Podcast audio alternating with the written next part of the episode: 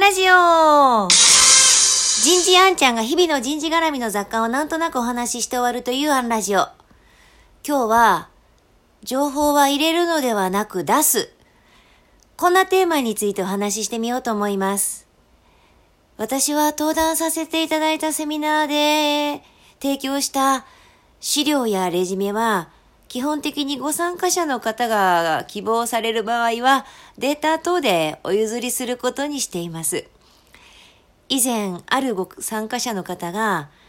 あんちゃん先生本当にいいの？これ先生が作り上げた大事なやつじゃないの？そんなのを愛にあげちゃっていいの？って心配して声をかけてくれたことがありました。いやいや、もう紙ベースで出しちゃってるわけですから、えー、同じことですし、何より、私たちは登壇した瞬間に、出した瞬間に、情報が陳腐化し始めるという、えー、その試練を背負っています。逆に使っていただくために出しているものですから、どうぞ、えー、喜んでお使いくださいと、えー、っていうふうに心から思っています。でも実際、手放さないと入ってこないし、出すから入れようとするし、お得もいっぱいあるんですよ。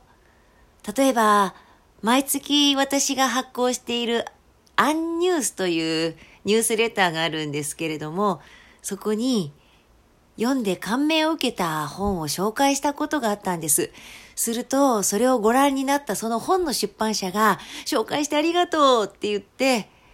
その本を送ってきてくれました。いやいや、その本を読んで紹介してくれるんだから、同じ本を送ってきてどうするよって思ったんですけれども、なんかこう、つながってるんだって嬉しかったです。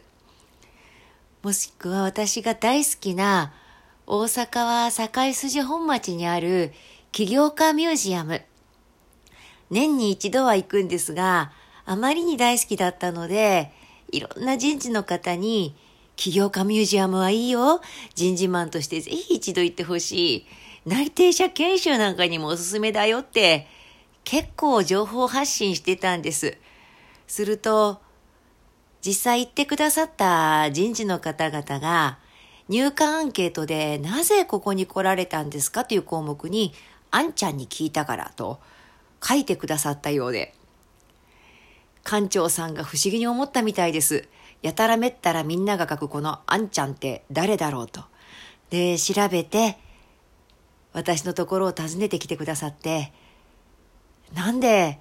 私たちをこんなにも PR してくれるんですかと、菓子折りまでいただきました。いや、好きだから伝えてるんです。見つけてくださってありがとうございますと。あれには本当に驚きました。出せばいろんなものが入ってくるんです。情報は入れるんじゃない。発信するもの。毎日私たちはたくさんの情報に触れて、たくさんの経験をして、人は自分の人生を一度きりしか生きれることができなくて、だからこそ人の経験をいただけばいいんだから、だったら私の経験でも感じたこと、思ったこと、あ、これみんなに伝えてあげたら役に立てていただけるかもと思うものは出せばいい。取捨選択は受け止める方がしてくださるんですから。今日は情報について思うことを紹介させていただきました。今日はここまで。次回もお楽しみに